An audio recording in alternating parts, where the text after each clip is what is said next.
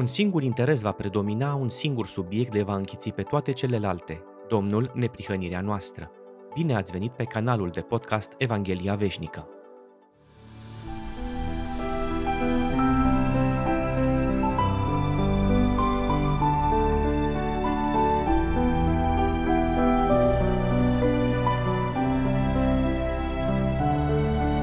Fără a ține seama de împărțirea pe capitol a epistolei către Galateni, continuăm studiul acesteia căutând să înțelegem partea de epistolă cuprinsă între versetul 1 și 10 din capitolul 2. Vom observa repede că aceste versete reprezintă continuarea subiectului început în capitolul precedent și că Pavel continuă să se apere înaintea galatenilor din cauza acuzațiilor care i s-au adus. Apoi, după 14 ani m-am suit din nou la Ierusalim împreună cu Barnaba și l-am luat cu mine și pe Tit. M-am suit în urma unei descoperiri și, de o parte, celor mai cu vază, le-am prezentat Evanghelia pe care o propovăduiesc printre neamuri ca nu cumva să alerg sau să fi alergat în zadar. Dar nici măcar Tit, care era cu mine, deși era grec, n-a fost silit să se circumcidă. Tulburarea s-a ivit din pricina fraților prefăcuți, furișați printre noi, care s-au strecurat ca să pândească libertatea pe care o avem în Hristos Isus cu gând să ne ia în robie. Dar n-am cedat și nu ne-am supus lor nici o clipă măcar, pentru că adevărul Evangheliei să rămână cu voi. Cei considerați ca fiind cineva, oricine ar fi fost ei, îmi este indiferent, Dumnezeu nu caută la fața oamenilor, cei cu vază, așadar, nu mi-au adăugat nimic. Din potrivă, când au văzut că mie îmi fusese încredințată Evanghelia pentru cei necircumciși, după cum lui Petru îi fusese încredințată pentru cei circumciși, căci cel ce făcuse din Petru apostolul celor circumciși, făcuse și din mine apostolul neamurilor, și când au recunoscut harul ce îmi fusese dat, Iacov, Chifa și Ioan, care sunt priviți ca stâlpi, ne-au întins mie și lui Barnaba mâna dreaptă în semn de colaborare pentru ca noi să mergem la neamuri, iar ei la cei circumciși. Numai să ne aducem aminte de cei săraci, ceea ce m-am și străduit să fac. În apărarea sa și a Evangheliei predicate de el, Pavel le istorisește galatenilor vizita pe care a făcut-o la Ierusalim după 17 ani de la convertirea sa. Trecuseră trei ani de la momentul convertirii până la prima vizită făcută la Ierusalim, despre care apostolul vorbește în Galateni 1 cu 18. A doua vizită are loc la 14 ani după aceasta, adică undeva prin anul 51 sau foarte aproape de acesta.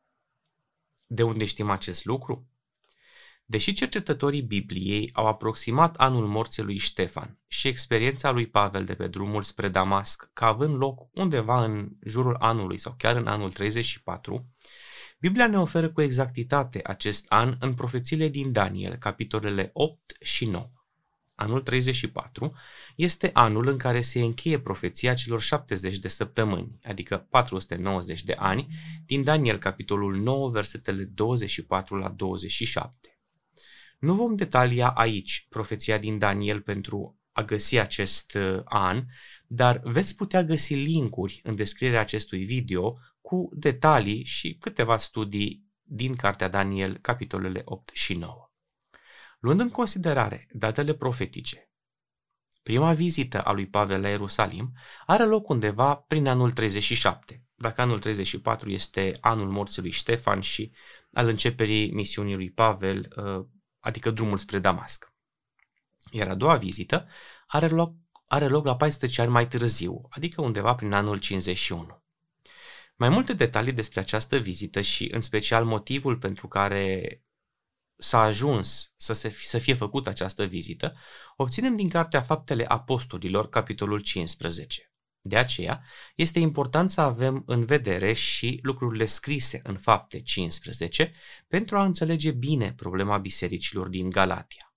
În primul capitol din Galateni, versetele 6 și 7, Pavel își exprimă îngrijorarea și uimirea pentru că galatenii treceau de la Dumnezeu la o altă evanghelie care le fusese prezentată de unii care îi turburau și doreau să răstoarne Evanghelia lui Hristos. În fapte 15 cu 1 citim că Din Iudeea au coborât unii care îi învățau pe frați astfel.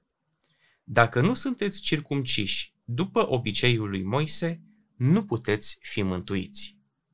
În acest punct, este important pentru noi să vedem dacă biserica din Antiohia se confruntase mai devreme cu aceeași problemă ca bisericile din Galatia.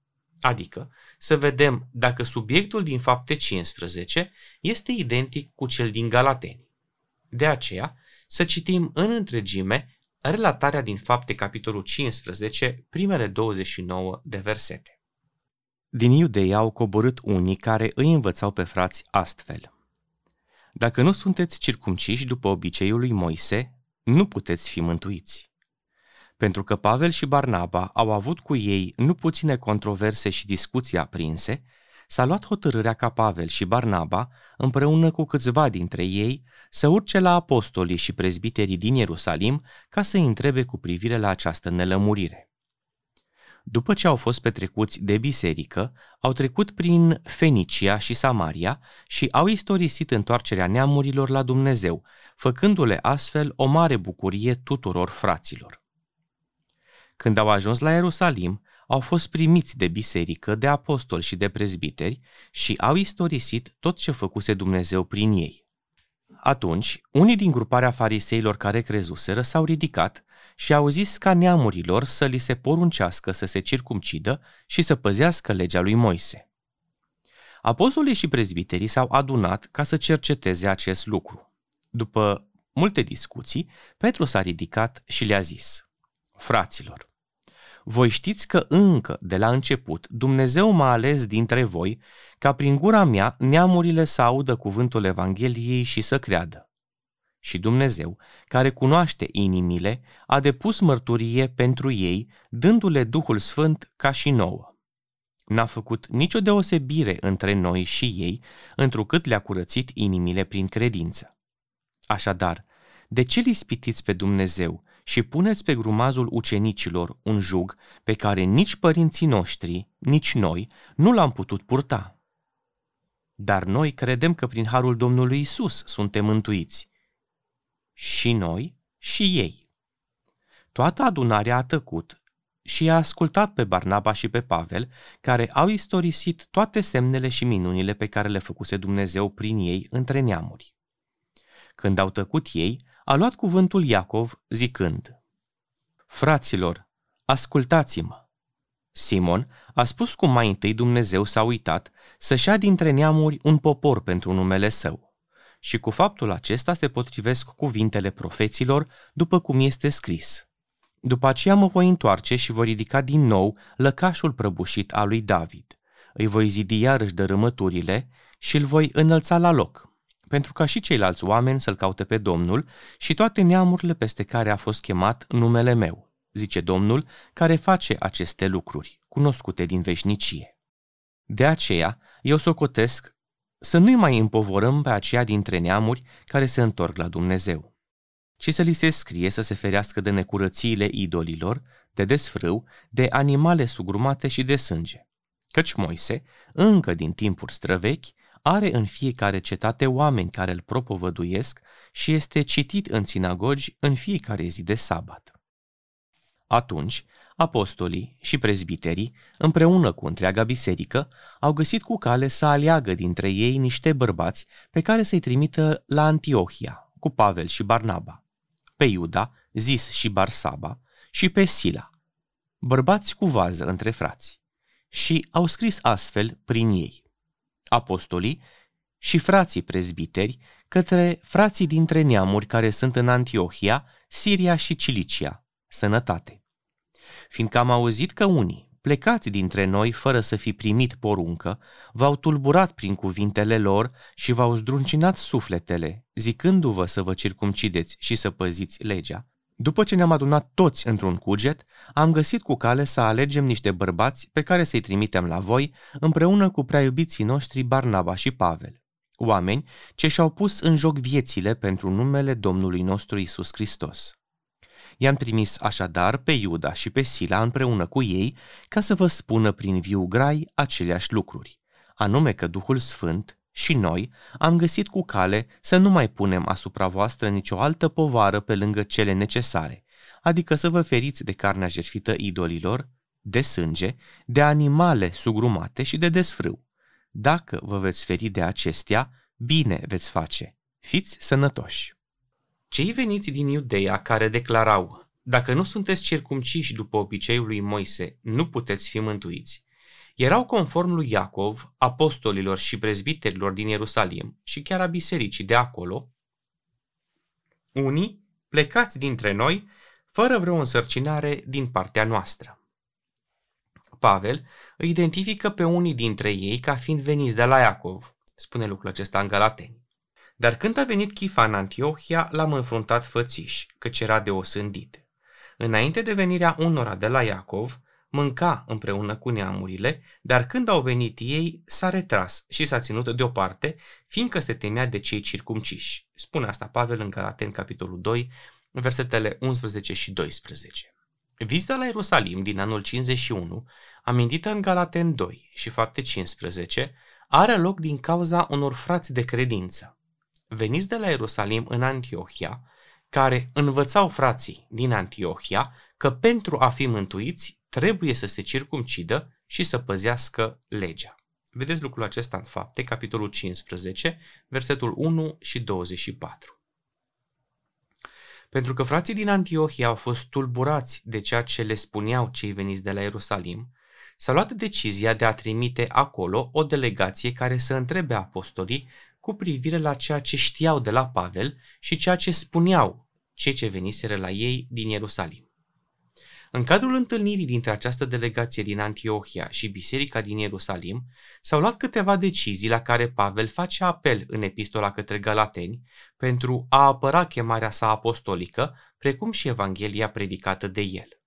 Dacă subiectul și problemele din Antiohia nu erau aceleași ca cele din Galatia, această vizită și ce s-a decis în cadrul ei nu-i putea sluji ca apărare în cazul bisericilor din Galatia, ă, ca apărare pentru Pavel. Da. Adică dacă ceea ce s-a întâmplat la Antiohia cu ceva timp mai devreme nu reprezintă aceeași problemă, aceeași situație ca cea din Galateni, Pavel nu putea să folosească lucrul acesta ca argument sau ca dovadă. De aceea, primul indiciu care ne sugerează că problema din fapte 15 și cea din Galateni este aceeași, este faptul că Pavel folosește evenimentul redat în fapte pentru a soluționa problema bisericilor Galatiei. Să rezumăm relatările din fapte 15 și Galaten 2 îmbinând informațiile aflate din cele două capitole. Sau mai degrabă din cele câteva versete pe care le-am citit din cele două capitole. În timp ce Pavel se afla în Antiohia pentru a sluji bisericilor, de la Ierusalim au venit unii care le-au spus fraților că pentru a fi mântuiți trebuie să se circumcidă și să păzească legea. Afirmația aceasta putea fi spusă și prin cuvintele. Pentru mântuire este nevoie de Hristos la care să se adauge circumcizia și faptele făcute de om. Învățătura aceasta a tulburat frații, deoarece Pavel și Barnaba învățaseră cu totul altceva și chiar au avut cu cei de la Ierusalim discuții aprinse și controverse. Pavel îi numește frați falși, prefăcuți, a căror lucrare era aceea de a aduce oamenii în robie. El și Barnaba nu s-au supus acestora nici măcar pentru o clipă, pentru ca adevărul Evangheliei să rămână cu voi, spune Pavel, vorbindu-le galatenilor. Aceasta fiind pentru noi un al doilea indiciu că problema din Antiohia era problema bisericilor din Galatia și a fost iscată, pornită de aceiași oameni, sau cel puțin de oameni cu aceeași ideologie. Ca urmare a noi învățături primite de la cei veniți de la Ierusalim și de faptul că Pavel și Barnaba nu se supuneau lor, Biserica din Antiohia consideră că este bine să trimite la Ierusalim, la apostoli și prezbiteri, o delegație ca să-i întrebe despre această controversă care să-i scad. Era până la urmă o chestiune de viață și de moarte, o confruntare între Evanghelie și un fals ce era prezentat ca Evanghelie. Din delegație făceau parte Pavel, Barnaba, Tit și câțiva frați din Antiohia. Ce este important pentru noi să observăm este că Pavel s-a suit la Ierusalim în urma faptului că Dumnezeu i-a spus să facă acest lucru. El a avut o descoperire, ne spune el în Galaten 2 cu 2. Mai mult, biserica din Antiohia, care fusese ridicată în urma predicării Evangheliei de către câțiva bărbați din Cipru și Cirene și fusese crescută de Pavel și Barnaba, avea în mijlocul ei profeți și învățători, ceea ce ne arată că era o biserică cu experiență în lucrările lui Dumnezeu și că ei erau familiarizați cu vocea și lucrarea Duhului Sfânt. Acestor oameni, cu o așa experiență, li se spunea că dacă nu sunt circumciși și nu păzesc legea, nu pot să fie mântuiți. Prezentarea mântuirii în felul acesta era culmea imbecilității religioase. Era declarația clară că toată credința și experiența lor spirituală nu sunt nimic dacă nu se circumcid și dacă nu păzesc legea. În felul acesta, circumcizia și faptele lor erau ridicate deasupra credinței. Altfel spus, actul circumciziei și actul ascultării de lege, realizat, făcut de om, cu sau fără credință, era pus deasupra credinței lui Hristos, fără un semn sau act exterior făcut de om. Lucrul acesta era o negare a lui Hristos însuși și de aceea Pavel îi numește frați falși, strecurați în biserică pentru a distruge libertatea pe care o are omul în Hristos. Delegația din Antiohia pune problema aceasta în fața apostolilor, prezbiterilor și bisericii de la Ierusalim, prezentându-le lucrarea Duhului Sfânt în viața celor ce au crezut. Iar adunarea de la Ierusalim, prin călăuzirea Duhului Sfânt, dă dreptate predicării lui Pavel și clasează cazul. Frații falși care au ajuns la Antiohia nu au fost trimiși de biserica din Ierusalim. Ei merg în nume propriu și învățătura lor nu reflectă lucrarea Evangheliei lui Hristos. Iar Pavel și Barnaba sunt frați respectabili și și-au dedicat viața lui Hristos. Când vestea aceasta a ajuns în Antiohia, a umplut cu bucurie inimile fraților. Rămânem încă puțin asupra celor două istorisiri combinate din fapte 15 și Galaten 2 pentru a cuprinde cât mai mult din evenimentele și situația creată. Unii iudei, veniți din Ierusalim, atât în Antiohia cât și în Galatia, învățau oamenii că mântuirea se obține prin circumcizie și păzirea legii. Ei nu primiseră din partea bisericii din Ierusalim o astfel de însărcinare și solie, ei mergeau în numele lor propriu pentru a face ucenici pentru ei înșiși. Nu este de mirare că apostolul Pavel îi cataloghează ca frați falși, strecurați în biserică pentru a tulbura, pentru a distruge libertatea lui Hristos și a duce biserica în robie, răsturnând Evanghelia Domnului nostru.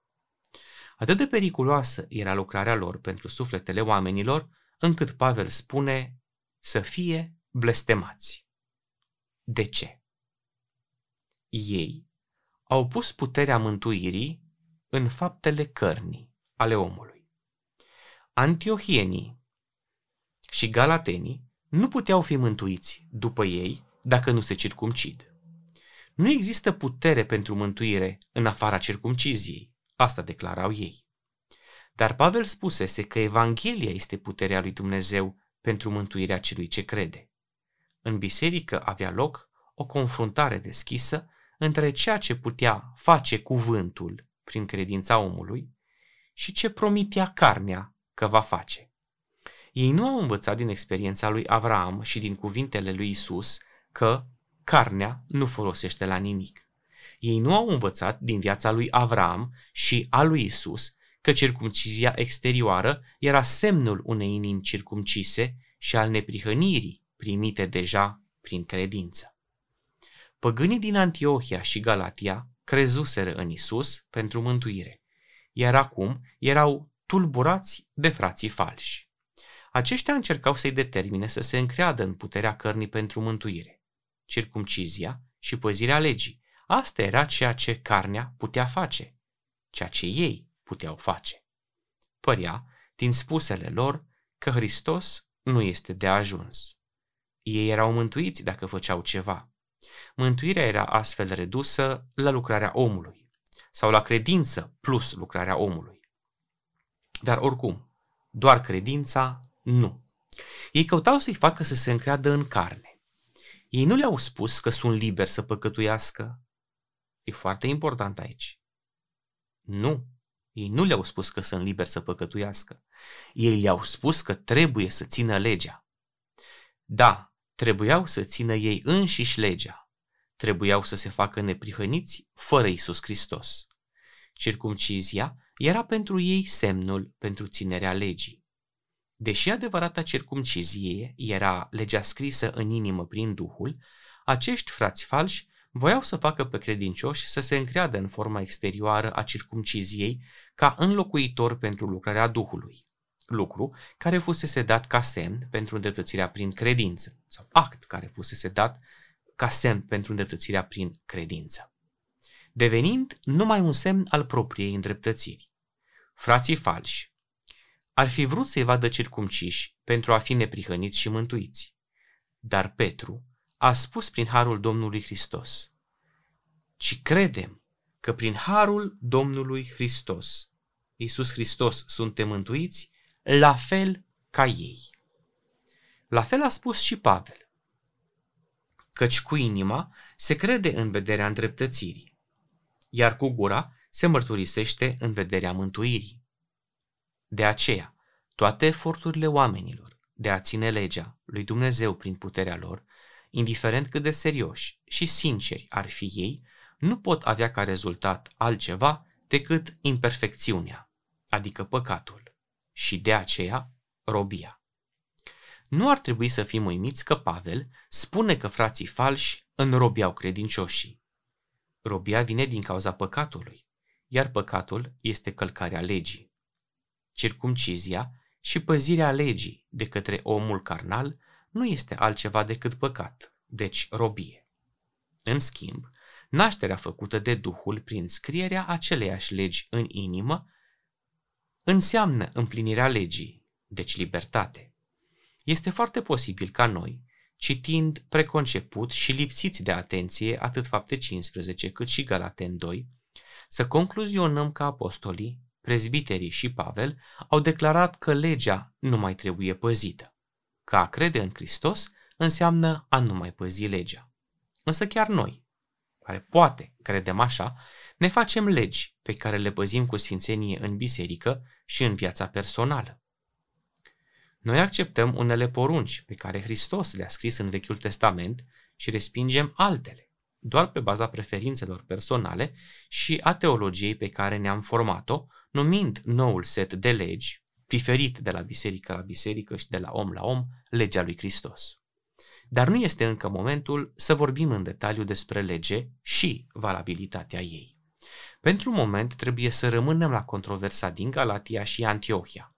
Îndreptățirea prin fapte era considerată puterea mântuirii și nu Evanghelia. Aceasta este problema din Antiohia și din Galatia. Ceea ce făcea omul, nu ceea ce a făcut și ceea ce făcea Hristos, era puterea unora dintre creștinii din Ierusalim. Însă o astfel de religie este, conform lui Pavel, o robie în păcat. De ce? Pentru că singura robie despre care se poate vorbi aici este robia păcatului sau robia morții. Aceasta este activă doar din cauza păcatului și este prezentă doar unde este păcatul. Unde nu este păcat, nu este robie, ci este libertate, nu este moarte, ci este viață cei de la Ierusalim învățau că oamenii trebuie să păzească legea și să se circumcidă. În felul acesta, ei ajungeau în robie pentru că, deși se circumcideau, nu puteau păzi legea și nici nu vreau să o păzească întotdeauna.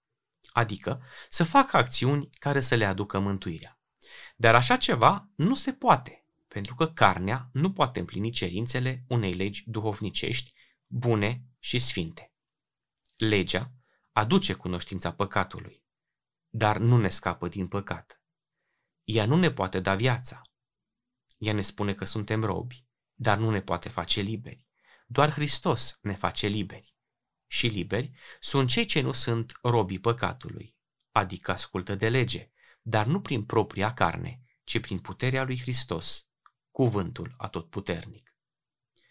Convins că aceasta este adevărata mântuire și că el o deține, Pavel nu s-a suit din Antiohia la Ierusalim pentru a descoperi Evanghelia, ci pentru a se arăta de către cei de la Ierusalim, pentru cei din Antiohia, că ceea ce predică Pavel este adevărul lui Dumnezeu. El nu avea nevoie de o confirmare. El s-a suit în urma unei descoperiri, nu doar ca urmare a recomandării unor frați. Același duh care i-a mișcat pe ei să trimită o delegație, i-a descoperit lui Pavel că trebuie să meargă la Ierusalim. Pavel nu predicase timp de 17 ani o solie despre care avea dubii sau neclarități, un mesaj care avea nevoie de aprobare de la Ierusalim. Ei, cei din Antiohia și apoi cei din Galatia, aveau nevoie de o astfel de confirmare, nu și Pavel. Și la fel și noi, ca și creștinii din Antiohia și Galatia, avem nevoie de o astfel de confirmare, să știm că ceea ce predica Pavel era adevărată Evanghelie. Una din marile lecții pe care le învățăm din Galateni se găsește în contextul despre care am vorbit în versetul 6 al capitolului 2. Cei considerați ca fiind cineva, oricine ar fi fost ei, îmi este indiferent, Dumnezeu nu caută la fața oamenilor, cei cu vază, așadar, nu mi-au adăugat nimic, spune Pavel. Lui îi este indiferentă poziția și numărul oamenilor când e vorba de Evanghelie. Pentru că niciun om sau grup de oameni nu dețin monopolul asupra Bibliei și adevărului. El este independent total de oameni.